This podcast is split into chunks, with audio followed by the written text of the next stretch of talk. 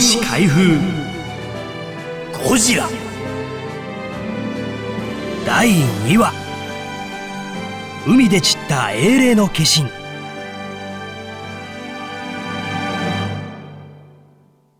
案内役は私ナレーターの中川ムックです。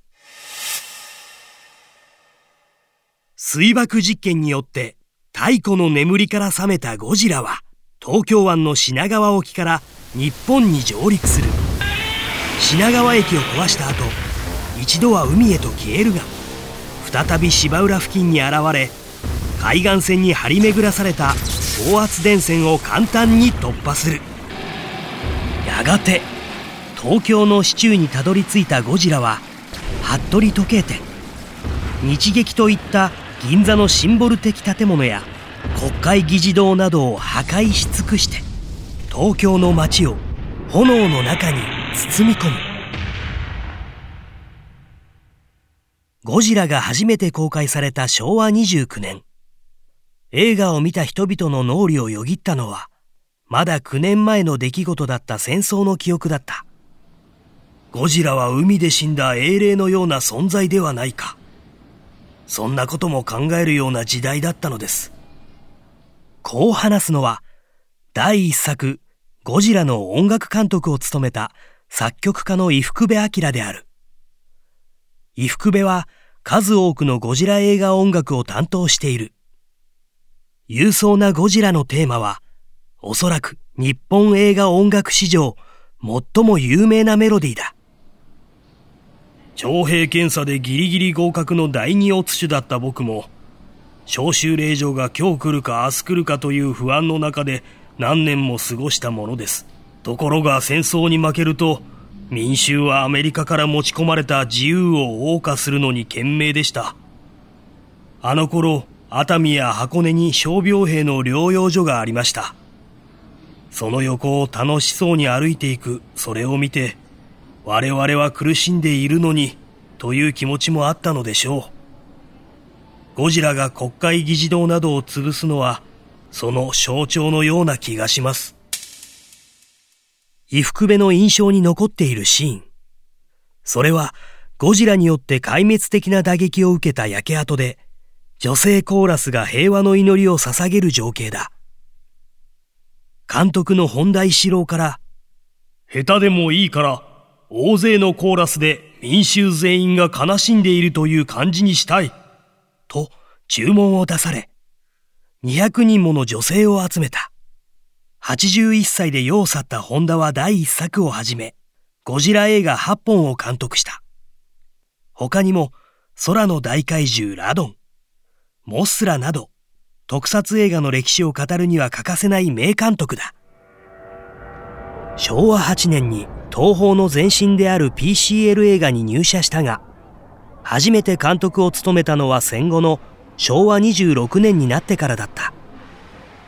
これだけ遅れたのは3度もの王将で戦地に赴いたためで本田自身戦争の影を引きずっていた。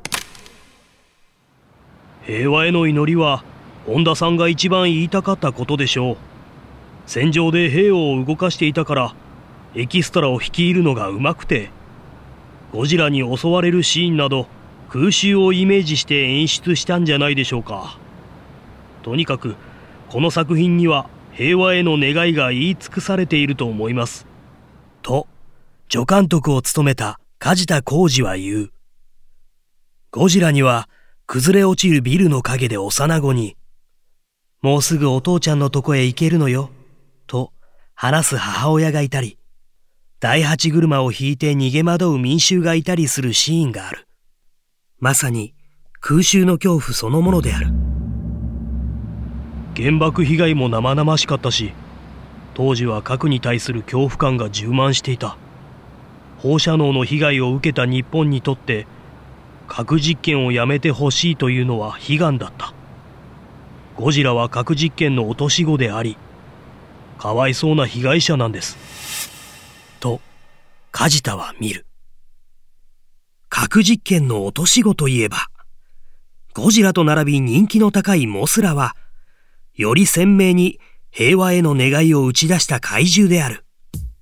巨大な蛾をイメージしたモスラは核実験海域にある孤島インファント島の守り神として登場した。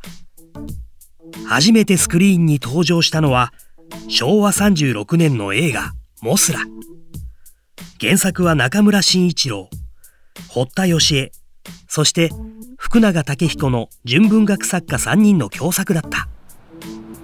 封切りの後は近所を歩くとモスラのおじさんといって20人ものちびっこがついてくるほどの英雄でしたよ。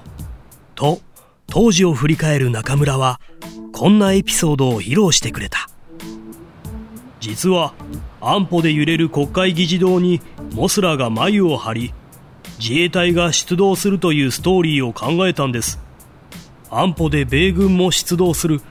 当時のソ連は国連で反対決議をするという筋で国会を民衆が取り囲んでいる実際のフィルムを使おうと言ったら同胞からそれなら独立プロでやってくれと言われましたね。結局モスラは映画の3年前に完成したばかりの東京タワーに眉を張って引き倒す。ゴジラが最先端の建造物を破壊するパワーは作品を重ねるごとにエスカレートする。平成3年のゴジラ対キングギドラではタックスタワーと呼ばれた東京新宿の新都庁舎を破壊した。平成4年のゴジラ対モスラではまだ完成していないうちから横浜のランドマークタワーが犠牲になった。すでに戦争は遠い過去になり東西冷戦によってもたらされた核の恐怖も今は希薄になっている。でも人間の本質は変わらない。人間の傲慢さがある限りゴジラは生き続けるだろう。とゴジラの生みの親東宝映画会長の田中智之は言う第一作のゴジラの主役から2014年にアメリカで制作されたゴジラまで7本のゴジラ映画に出演している宝田明はかつてこう言った。ゴジラ映画はどこか人間の反省を促す原点を常に持っている。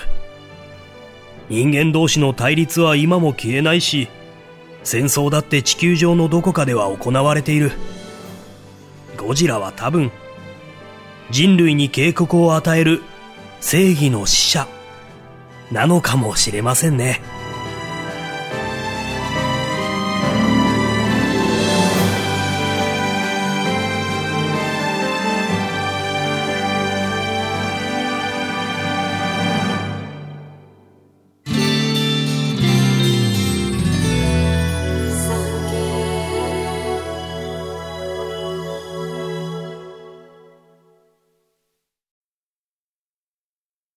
産経新聞社がお届けする戦後史開封。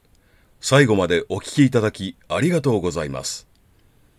番組をフォローすると最新エピソードが自動でダウンロードされるので外出の際にはデータ容量を気にせず楽しめます。番組右上のフォローボタンからぜひフォローをお願いします。